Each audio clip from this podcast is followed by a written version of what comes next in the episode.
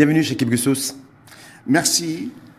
Merci pour cette invitation. C'est toujours un plaisir de vous recevoir chez Kip Je rappelle, vous êtes anthropologue, sociologue et écrivain en même temps, parce qu'on reviendra aussi sur le, votre ouvrage Mariage précoce, mariage précoce de l'Antiquité à nos jours, parce que c'est un peu en lien aussi avec le débat d'aujourd'hui autour des enjeux. Euh, sur l'état social. L'état social, on en parle de plus en plus. Euh, il y a effectivement aussi ce grand événement Morocco, Today Forum MTF du, groupe Le Matin, qui fera un gros focus là-dessus euh, demain. Et la question qui, vous est posée par rapport à ce débat, parce qu'on va revenir sur tous les enjeux, les défis, mission d'un État social, euh, pour, en tout cas pour, pour l'État, c'est État social, a-t-on les moyens de nos ambitions? Vous qui êtes anthropologue et sociologue, posez le débat comme ça, euh, avec cette interrogation, État social attend les moyens de nos ambitions Est-ce que c'est poser le débat et la thématique à l'endroit? Oui, je pense qu'aujourd'hui, euh, à la fois l'État, au plus haut sommet de l'État, et également au niveau des populations, il y a une volonté manifeste de parvenir, d'arriver à un État social. Ce n'était pas le cas, par exemple, à la fin du siècle dernier, mais aujourd'hui, en 2023, c'est une réalité. Tout le monde a besoin que le Maroc a envie que le Maroc euh, devienne un État social. Et donc, il faut se donner les moyens pour parvenir, et l'État doit tout faire en sorte pour pouvoir y parvenir. Mais l'État seul n'y parviendra pas s'il n'y a pas une conjugaison de tous les efforts, des efforts de tous. Si l'État social est, par définition, la justice sociale et donc l'égalité des droits entre les individus, entre chacun, c'est également l'égalité des devoirs. Tous doivent, doivent contribuer à faire en sorte pour que l'État marocain devienne un État social. Quand vous dites l'État social, est-ce qu'il y a déjà eu un effet d'accélérateur avec le Covid sur, le, sur cette centralité de l'État, de l'État social. On a l'impression parfois de, l'occulter? C'est peut-être parfois, parfois, parfois, pas très présent, en tout cas, dans le discours de nos, de nos décideurs quand on parle d'État social ou quand ils parlent essentiellement d'État social. Ils parlent du lancement de la généralisation de l'amour, par exemple. Donc une assurance assurantielle pour les, pour les personnes. Pour les personnes, absolument. Elle est prévue pour 2025, effectivement. Mais je pense que effectivement, ce que ce que vous dites est, est, est vrai. Euh, au moment de la pandémie, le Maroc a agi en état social. Il a agi en état social parce que un certain nombre de personnes n'avaient plus de revenus, et donc euh, l'État a fait en sorte pour que ces fonctionnaires, ceux du ministère des Finances en particulier, puissent continuer à travailler et envoyer pas une grande somme importante, oui, c'est les indemnités mais Covid de en tout pouvoir vivre euh, à, à, à, une, à une population. Est-ce que ça a été le point de départ pour vous du, non, de la prise de conscience de, l'État social ou il y avait déjà une historicité Je pense que l'État social a commencé au Maroc depuis le début du siècle. Euh, Rappelons-nous, l'assurance maladie déjà a été mise en place dès 2006 au niveau, au niveau juridique, au niveau théorique. Euh, mais l'INDH, c'est un instrument fabuleux de l'État social. C'est le premier que nous avons eu et qui est important euh, et, qui agit dans le sens de l'État social. Mais pour vous, chez Kibgessous, en tant qu'anthropologue et sociologue, est-ce qu'au premier, niveau de réflexion pour État social, vous dites c'est d'abord l'égalité en matière de droit, c'est les enjeux en matière de, droits de l'homme, c'est l'égalité en matière de, en tout cas de justice, de justice sociale, où vous dites c'est d'abord doter et permettre à tout à chacun d'avoir euh, ben, euh, une dignité, une dignité sociale, comme on dit. Euh, c'est la correction des inégalités. C'est quoi, en préambule, pour vous, la priorité, j'allais dire, le pilier de l'État social? Alors, c'est vrai que la dignité passe avant tout. Pourquoi je dis la dignité passe avant tout? Parce qu'avant, il y avait une solidarité, je pense tout simplement au début du siècle dernier, 1920, c'est un siècle. 1920, les gens avaient une solidarité qui est une solidarité à la fois de la famille, de la collectivité, douar, mais également de la tribu quand les choses étaient très importantes. Et cette solidarité se faisait de façon insensible, imperceptible, et les gens ne le percevaient même pas. On ne sentait même pas qu'il y avait une solidarité qui était agissante, active et efficace. Aujourd'hui, euh, ce système a totalement changé et nous n'avons plus la famille, la grande famille élargie, nous n'avons plus le douar, les gens se sont, se sont déplacés vers la ville et à l'intérieur de la ville, les gens n'habitent plus dans leur euh, contour, dans leur environnement communautaire, si bien que cette solidarité a beaucoup perdu. Et quand il y a une solidarité, c'est une solidarité qui est pratiquement comme de la mendicité et donc ça fait tomber la dignité. Aujourd'hui, le Marocain a besoin d'une solidarité, une solidarité de l'État parce qu'on ne peut plus se permettre d'avoir une solidarité de clan, une solidarité de tribu, une solidarité de, de, de famille, et donc c'est une solidarité de l'État. Et donc cette solidarité de l'État fait passer, se passe dans la dignité des citoyens. Donc ça veut dire clairement, euh, Shakib euh, c'est intéressant d'avoir le regard du sociologue que vous êtes.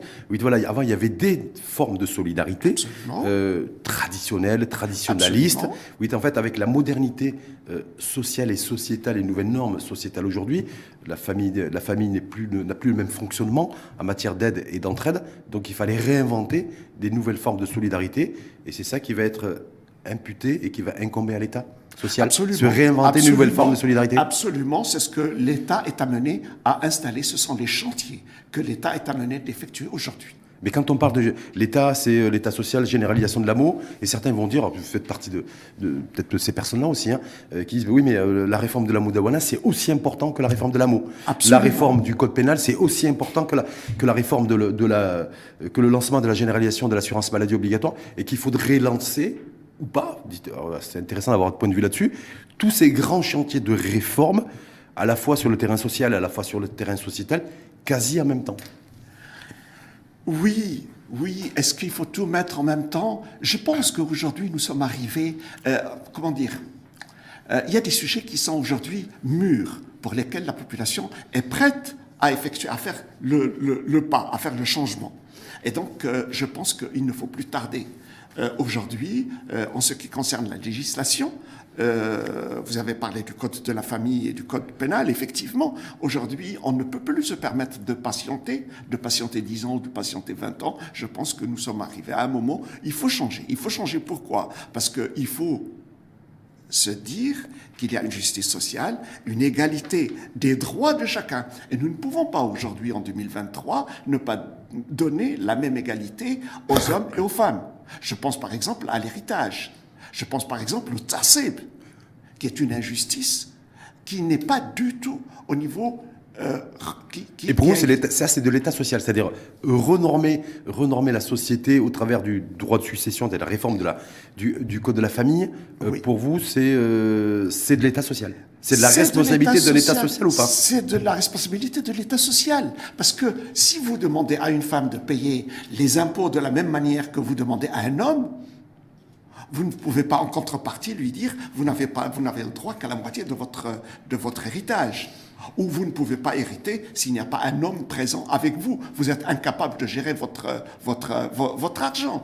Si vous permettez à une femme d'être juge, d'être présidente de la Cour des comptes, c'est que vous acceptez que les femmes aient un niveau de, de, compétences et de responsabilités qui sont les mêmes, égales à ceux des hommes. Donc il n'y a Sauf pas. c'est un sujet assez clivant peut-être aussi, Shakib Guessou. Autant l'assurance maladie obligatoire, la généralisation, il n'y a rien de clivant. Absolument. Grosso modo. Mais sur Absolument. la construction d'un État social, vous dites sur la base d'égalité sociale en matière de droit, euh, vous avez fait référence au droit de succession par exemple, c'est quelque chose qui est clivant. Absolument. C'est quelque chose qui est clivant. C'est quelque chose qui est clivant. Il faut se mettre, il faut s'asseoir, il faut discuter, il faut euh, euh, expliquer, expliquer euh, dans la dans la sérénité, avoir des débats sereins. Ce que nous ne savons malheureusement pas faire au Maroc, c'est pouvoir s'asseoir avec des avis contradictoires et parvenir à une solution.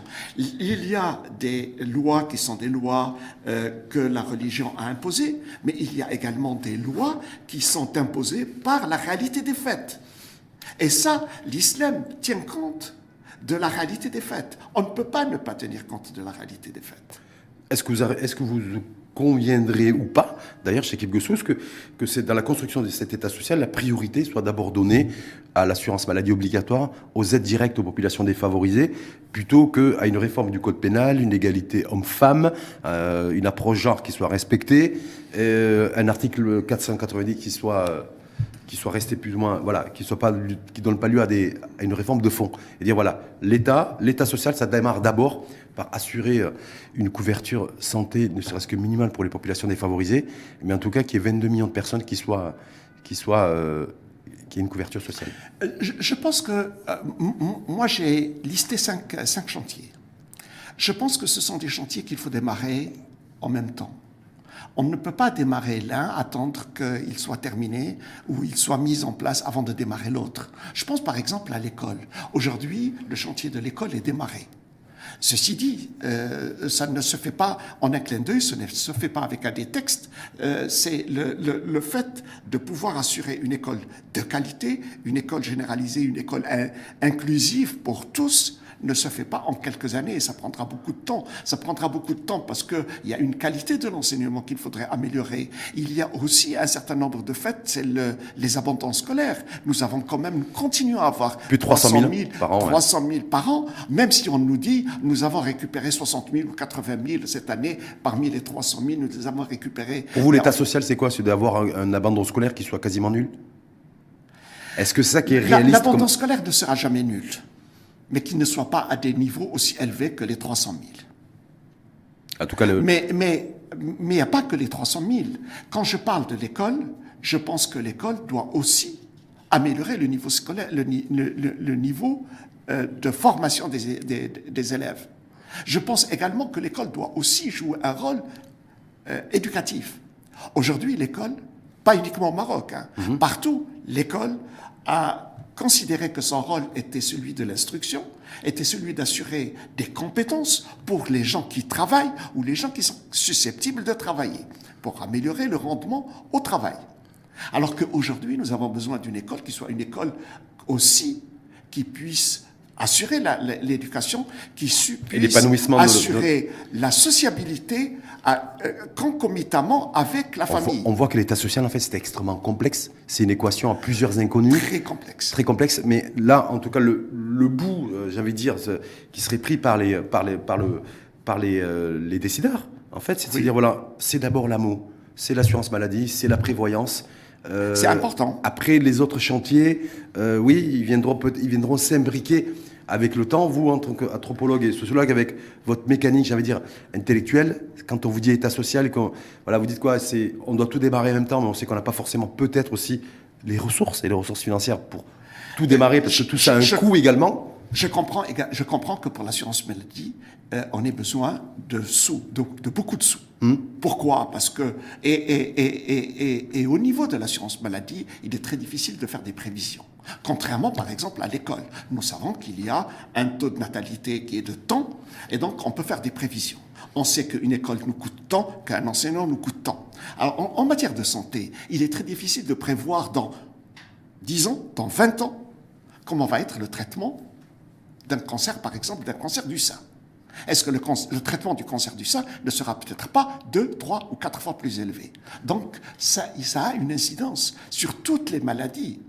Au niveau du diagnostic, c'est la même chose. Le diagnostic revient de plus en plus cher. Et ça, nous n'avons pas de prévision sur 10 ans, sur 20 ans. Mais également les populations partout sur la planète. Les populations n'avaient pas ce besoin aussi impératif de voir le médecin. Je, je, je fais des constats, hein, je ne, je Mhm, ne, je- c'est juste des constats que je fais. C'est-à-dire qu'une famille, euh, euh, il, y a, il y a 50 ans, avait besoin du, du, du, du médecin euh, peut-être deux, trois fois par- dans l'année. Aujourd'hui, elle a besoin du médecin dix fois dans l'année.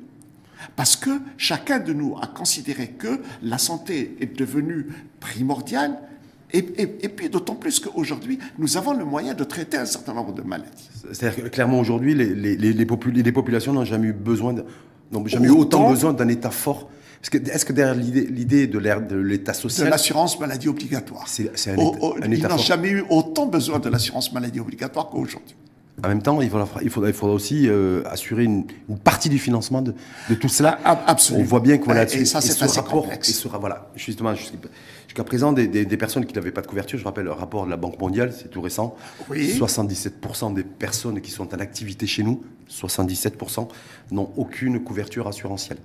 Absolument. Pour en avoir une, euh, le chef de gouvernement, Aïssa Renouch, il y a quelques mois, au Parlement, disait que ben, si pour bénéficier d'une couverture, ne serait-ce que minimale, en tout cas assurantielle, il faudra payer. Il s'adressait essentiellement aux, commerçants et euh, aux, Absolument. aux- aux professions libérales et, et indépendantes. On voit bien que là, il y aura un enjeu aussi de contribution financière, aussi pour pouvoir bénéficier d'une partie de l'État social. Alors, d'une part, il y a une contribution de base qui est une sorte de, de financement euh, pour l'assurance maladie obligatoire, mais également une prise en charge des familles des soins de santé. Chaque famille doit prendre en charge une partie des soins de santé qui est quand même relativement élevée. Et donc, euh, les familles voudraient que cette proportion baisse, mais là encore, euh, évidemment, il y a un problème d'abord de généralisation, de généralisation de, des, personnes qui bénéficient, mais également des personnes qui contribuent à, financer l'assurance maladie obligatoire. Évidemment, il y a l'État de notre côté, mais il faudrait également que les personnes y contribuent. Hmm. Donc en tout cas, il faudra mettre la main à la poche pour pouvoir bénéficier aussi. Je rappelle l'indicateur chiffré 22 millions de personnes à l'horizon 2025 qui doivent être dotées d'une couverture, d'une couverture sanitaire. Alors, cette couverture sanitaire également, elle a un certain nombre de niveaux. Qu'est-ce qu'on met à l'intérieur de cette couverture sanitaire? Prise en charge en tout cas au niveau des hôpitaux, des cliniques. Voilà, et quelle prise en charge, quelle maladie, quel type, quel, voilà. Et quel niveau de remboursement? Et quel niveau de remboursement?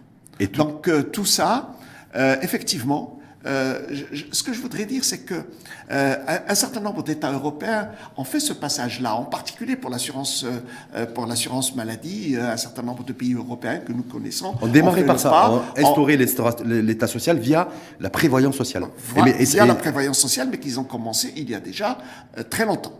Nous, nous avons commencé il y a à peine moins de, moins de, moins de deux décennies. Et donc, nous sommes en train de courir, de faire un sprint euh, effectivement, c'est compliqué, c'est complexe et, c'est difficile. Mais il faudrait pouvoir y parvenir. Y parvenir également, donc vous avez fait référence euh, au tout début de notre débat chez Guy aussi à ces enjeux de, réforme, on le voit, réforme du secteur de la santé en tout cas, généralisation de l'assurance maladie obligatoire avec tout un écosystème à créer. Ça devrait demander d'ailleurs du temps pour trouver un point d'équilibre entre les deux, puisque vous l'avez dit, les économies et les pays développés ont mis, ont mis des décennies avant de trouver un, écosystème en tout cas de, de couverture et de prévoyance sociale pas l'équilibre financier, mais en tout cas qui fonctionne. Et en même temps, nous, il y a le challenge de la réforme, de cette, double réforme de la Moudawana et du code pénal. et donc, du coup, avant d'arriver, je voudrais dire un mot aussi sur le personnel, hein, sur le personnel médical. Nous sommes en, nombre restreint de personnel médical. Ah, il nous manque, on a un déficit de 100 000 médecins infirmiers. Ah, ah, ah, absolument, et nous avons un certain nombre de médecins qui partent à l'étranger régulièrement. Nous considérons que sur la masse des médecins marocains, il y a un tiers qui se trouve à l'étranger. Et tous les ans, il y a des départs de 600 à 700 médecins formés qui partent travailler à l'étranger dans des conditions évidemment meilleures. C'est pour cela d'ailleurs qu'ils partent et qu'ils quittent le Maroc. Et là, ça n'aide pas pour l'assurance maladie obligatoire. Et donc, il faudrait revoir la manière de euh, considérer les médecins qui exercent au Maroc. Ça, c'est pour le, terrain de la santé. Donc, si on fait toujours un parallèle entre le terrain social, euh, santé en l'occurrence, ou éducatif, et le terrain sociétal. Oui. Et voilà. Donc, on nous dit qu'il y a effectivement l'état social, mais il y a aussi un état traditionnaliste chez nous, un état conservateur. Oui. Voilà. Donc comment on arrive à trouver la bonne combinaison pour, pour mettre sur pied et sur deux jambes, j'ai envie de dire, un, un, état social, parce que ça va être le principal défi aussi. Absolument. Voilà, vous qui êtes un spécialiste, expert, vous avez beaucoup travaillé là-dessus, beaucoup de réflexions, ne serait-ce que sur le mariage des mineurs aujourd'hui. Euh, il y a beaucoup d'attentes, peut-être vous faites partie de ceux, ceux qui attendent aussi le fait d'une interdiction définitive et globale de l'interdiction du mariage des mineurs. C'est voilà, parce que certains considérant que l'état social est incompatible avec l'autorisation, ne serait-ce que par dérogation, de mariage des mineurs, parce que ça, ça nous amènerait à, une, un, état qui euh, dépassé par les événements et qui ne serait pas vraiment dans le présent, mais plutôt dans le passé. Si cela doit étonner, euh, je ne suis pas favorable à un texte qui interdirait définitivement le mariage des mineurs. Je vais m'expliquer très rapidement. Hein. Euh, en, en 20 ans, disons, euh, les juges ont joué le jeu et euh, entre les mariages de 14, 13 et 14 ans que nous avions en 2004, aujourd'hui nous n'avons plus que des mariages de 16 ou 17 ans. Et puis le nombre de mariages a beaucoup baissé. Nous avons eu une augmentation du nombre de mariages, puis une baisse. Aujourd'hui, nous n'avons plus que le tiers des mariages, je parle de mariages entre les mains du juge, le tiers du mariage de ceux qui se faisaient euh, il y a tout juste moins d'une décennie. Cela veut dire que les juges ont joué le jeu et les juges continuent à jouer le jeu aujourd'hui. Et je pense qu'ils ont compris qu'eux aussi, ils n'avaient pas intérêt à continuer à donner des, autorisations de mariage. Maintenant, euh, moi je me pose la question, demain, nous avons une fille qui est enceinte, qui a 17 ans, qui sort avec un jeune homme de 21 ans euh, et qui sont prêts à se marier. Les familles sont prêtes à les marier. Est-ce qu'on leur dit non, vous n'avez pas le droit et l'enfant va naître en dehors du cadre du mariage? Point d'interrogation. Maintenant, deuxième problématique, c'est que si on interdit définitivement, les gens ne vont plus aller chez le juge parce qu'il ne donnera pas d'autorisation, et donc ils vont se marier. Ils vont se marier bah, par coutumier, coutumier qui, pourrait, qui pourrait exploser, c'est ça que vous êtes en train de dire? Ah, ah, Absolument. Mais Or, que les, problèmes sont beaucoup plus complexes, parce que les enfants, quand, quand les, les jeunes sont mariés, même mineurs, les enfants sont inscrits à l'état civil quand il y a un mariage traditionnel, les enfants ne sont pas inscrits à l'état civil avec toutes les complications que ça a. Et moi, j'ai vécu dans certaines régions du Maroc des situations comme ça qui sont dramatiques, où nous avons des poches d'enfants non scolarisés, non suivis au niveau de la santé parce qu'ils n'ont pas accès aux hôpitaux. Et donc, ce sont des enfants qui sont à la marge. Donc vous dites-vous, attention, légiférer interdire euh, stricto sensus, le, mariage des mineurs, ça pourrait donner ah, lieu à ah. l'explosion du, du, mariage coutumier, avec des enfants que, qui n'apparaîtraient sur aucun état civil. Mais en même temps, est-ce que le maintien du mariage des mineurs avec dérogation via des juges, ce qui se fait d'ailleurs, c'est la pratique, j'allais dire, euh, d'aujourd'hui, est-ce que c'est compatible avec un État qui veut revendiquer un État social tourné vers l'avenir, qui, qui, euh, qui veut assurer de la dignité à tout à chacun, et, ou pas? La, la majorité des pays de la planète qui ont pratiquement le même âge, hein, la majorité ont le même âge euh, de, mariage qui est de 18 ans pour le garçon et la fille, euh, ils ont tous euh, une, dérogation pour permettre à des fillettes, même à 13 ans en Espagne, de pouvoir se marier s'il y a l'accord du juge. Donc, euh, c'est, il, Pour vous, c'est, pas incompatible, reste, en fait. il faudrait que ça reste exceptionnel, mais je fais confiance aux juges qui ont fait cette évolution en 20 ans, et je pense qu'ils vont continuer dans cette lancée-là, et je suis persuadé, je suis optimiste pour considérer que les juges vont pouvoir réduire encore le nombre d'autorisations qu'ils donnent, mais je ne veux pas de l'autre côté faire, faire euh, exploser le nombre de mariages qui se font. Euh, donc pour vous, il n'y a pas d'incompatibilité entre mariage des mineurs par dérogation, donc un encadrement juridique euh, là-dessus et État social.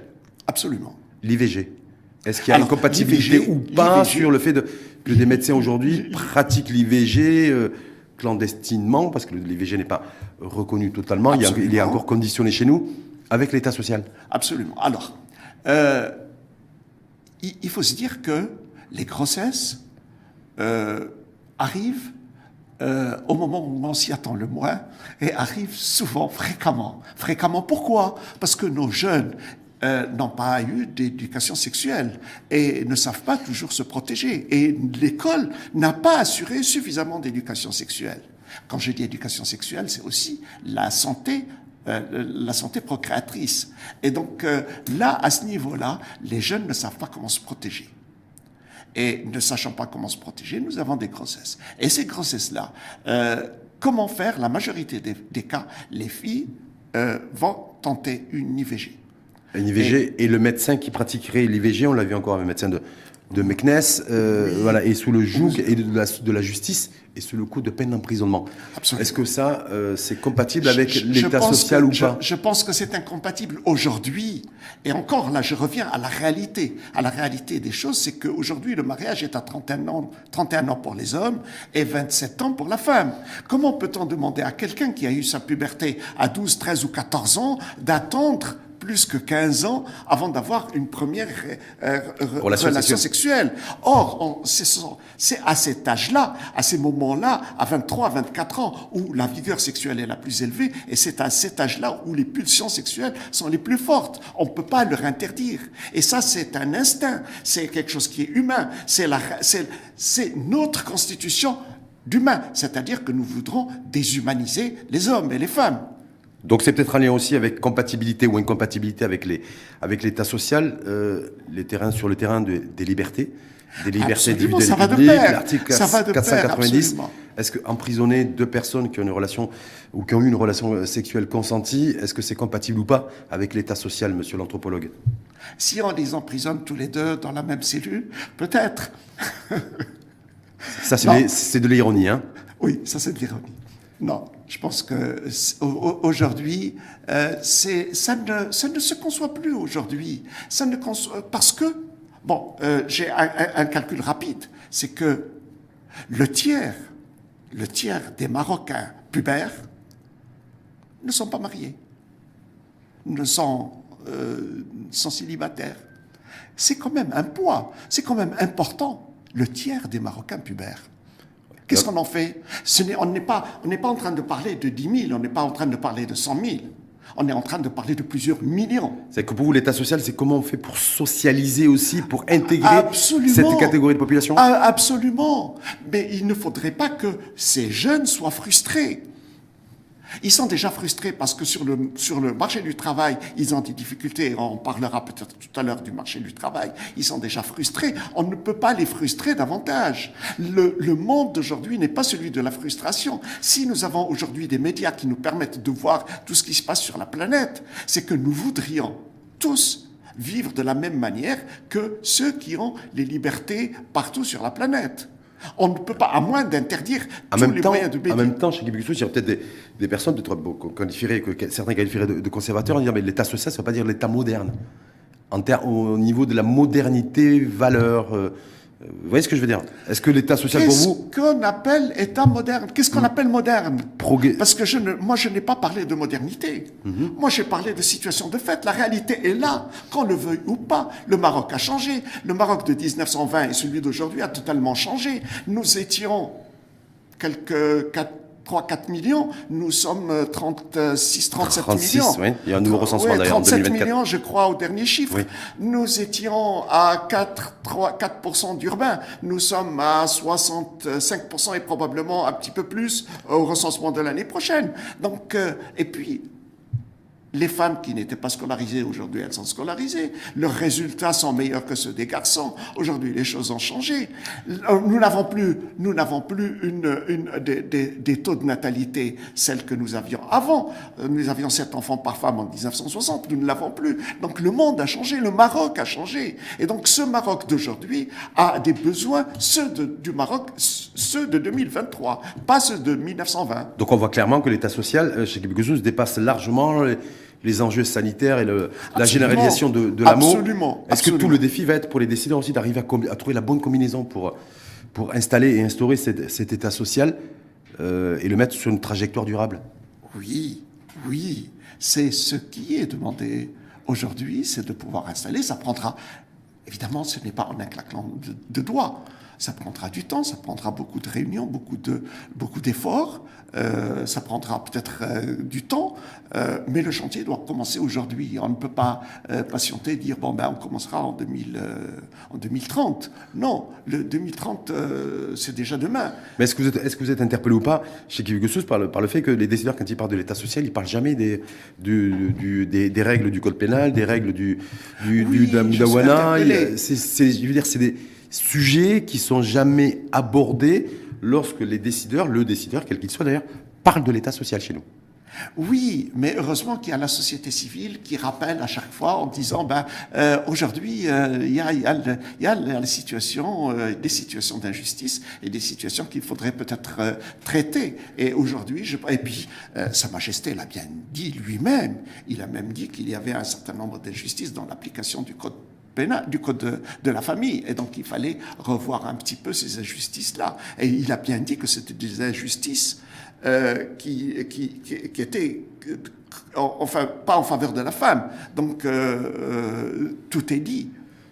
Profonde injustice, vous l'avez évoqué tout à l'heure sur le marché du travail, profonde injustice, c'est les, c'est la femme et les jeunes, c'est deux catégories de population qui sont exclues massivement. Trois catégories. Du marché du travail. Les jeunes, les femmes et les diplômés. Et les diplômés.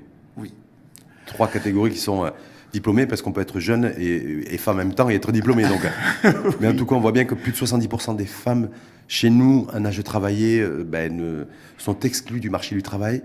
Les jeunes chez nous, en tout cas dans le monde urbain, plus d'un jeune sur quatre euh, est au chômage. Chez nous, voilà. Est-ce que dans la perspective aussi de l'instauration de l'État social, solide, avec des, avec des fondations, c'est un véritable enjeu. On ne peut pas faire de l'État social en ayant autant de personnes à la marge de la société et du travail. Oui. Euh, d'abord, je voudrais dire que le chiffre de 20% que nous avons de femmes actives euh, est un chiffre qui me paraît euh, erroné parce qu'il ne prend pas toutes les situations d'emploi des femmes. Nous avons beaucoup d'emplois qui sont des emplois informels, des emplois qui ne sont pas réguliers, des emplois qui sont à temps limité, à domicile, Et donc, les femmes elles-mêmes ne considèrent pas que c'est un emploi. Mm. Euh, et assez souvent, euh, la femme travaille chez elle, fabrique des, euh, des articles. Je prends, hein, c'est un cas vécu, hein, c'est des, des, cas vécus où elle fabrique des produits artisanaux. Elle, elle considère qu'elle ne travaille pas, mais l'homme qui va vendre le travail de sa femme est considéré comme actif. Et au niveau statistique, lui va être. Euh, va... Ça fait que le taux d'activité est calculé sur le nombre de personnes qui sont, qui sont actives, qui sont dans le marché formel et non pas le marché informel. Formel informel visible.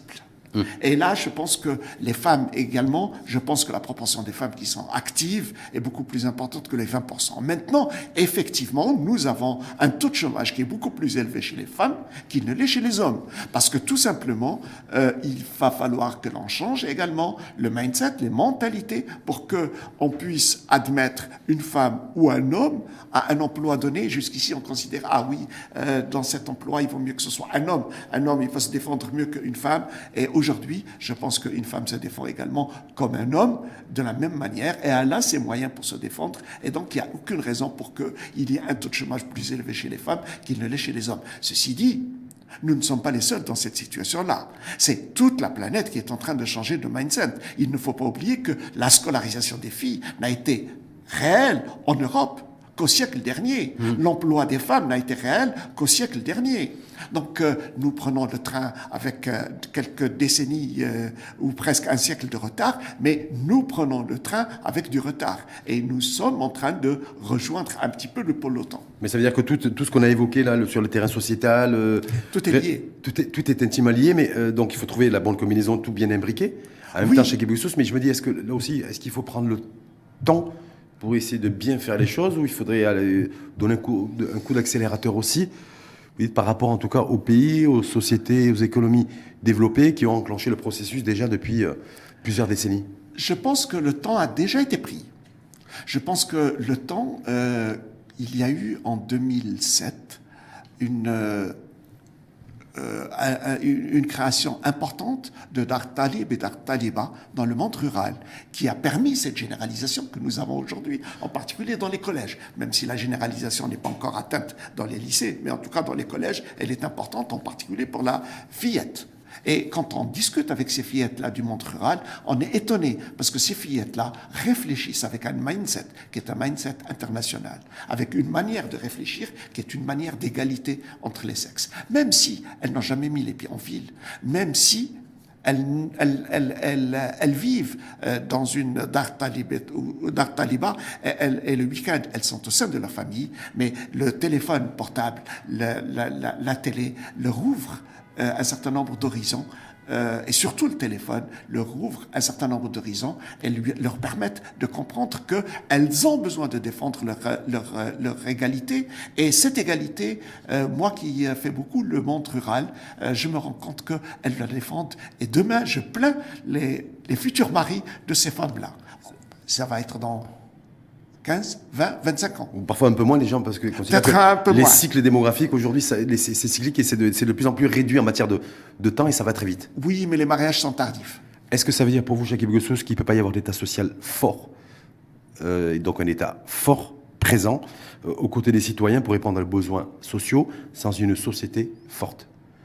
Euh, Parce que très longtemps, l'état social, c'est l'état-providence, et c'est les, les stratégies, les politiques d'assistanat où j'attends tout. En fait, globalement, on le voit d'ailleurs, l'État est omniprésent au niveau des, des, aides, des subventions. On subventionne le mètre cube d'eau, on subventionne le, grammage, le kilo de farine, euh, le, kilo de sucre également, la bouteille de gaz. Euh, donc après, là, ça va être aussi les aides directes. Donc il y a toute cette atmosphère, en tout cas, qui se, traduit par un, une forme d'assistanat et d'assistance. Est-ce que là-dessus, euh, c'est en fait, vous dites, ben non, il faut surtout pas avoir cet état d'esprit, parce que ça va être, c'est l'état social qui est en train de construire le Maroc, c'est un état social où où le citoyen doit être acteur Le citoyen doit être acteur, absolument. Le citoyen doit être acteur. Euh, on ne peut pas se permettre de laisser des personnes sur le bas-côté de la route. Aujourd'hui, nous avons besoin des 37 millions de Marocains. Ils doivent tous être, tous, pardon, tous doivent être euh, présents, impliqués. Tous doivent être euh, insérer, insérer dans un système, insérer dans un système. Les, enfants, les jeunes doivent être insérés dans le système scolaire et on ne peut pas se permettre parce que cet enfant est handicapé, on, on, s'arrange pour le laisser. Bon, aujourd'hui, les écoles ont compris, les, les, les, AREF ont compris que même ceux qui sont handicapés, on peut euh, les former et, on doit, et on doit, les former. Ça fait partie des devoirs de l'État. Euh, euh, et on ne peut pas aussi se dire, bon, ben, tel élève n'a pas réussi, bon, on l'exclut. On ne peut pas se permettre. Un enfant, sa place, c'est au sein de l'école. Et c'est à l'école de fournir l'effort pour pouvoir insérer tous les enfants. Et puisque de toute façon, la scolarité est obligatoire jusqu'à 15 ans. Encore que personnellement, je milite pour qu'elle soit obligatoire jusqu'à 18 ans. Nous n'avons pas aujourd'hui les moyens, mais nous serons amenés à le faire. Beaucoup d'États aujourd'hui sont en train de s'organiser pour que la scolarité soit obligatoire jusqu'à 18 ans. Insérer, ça veut dire que les jeunes, les femmes, les personnes qui le peuvent puissent, travailler. Et ça, c'est important. Puissent travailler Évidemment que le salariat nous est arrivé euh, depuis déjà deux ou trois siècles et c'était une euh, révolution au niveau de l'humanité et nous avions cru que le, le, le salariat nous, nous, permettait tout. Mais aujourd'hui, nous nous sommes rendus compte que le salariat ne pouvait pas bénéficier à tout le monde et que le salariat lui-même avait ses limites et que aujourd'hui, il faut pouvoir faire en sorte pour que les populations puissent être actives, insérées professionnellement et avoir un certain nombre de relations fiscale avec l'État de manière à ce que ces personnes puissent vivre, à ce que ces personnes puissent contribuer à l'effort de, de, solidarité collective nationale.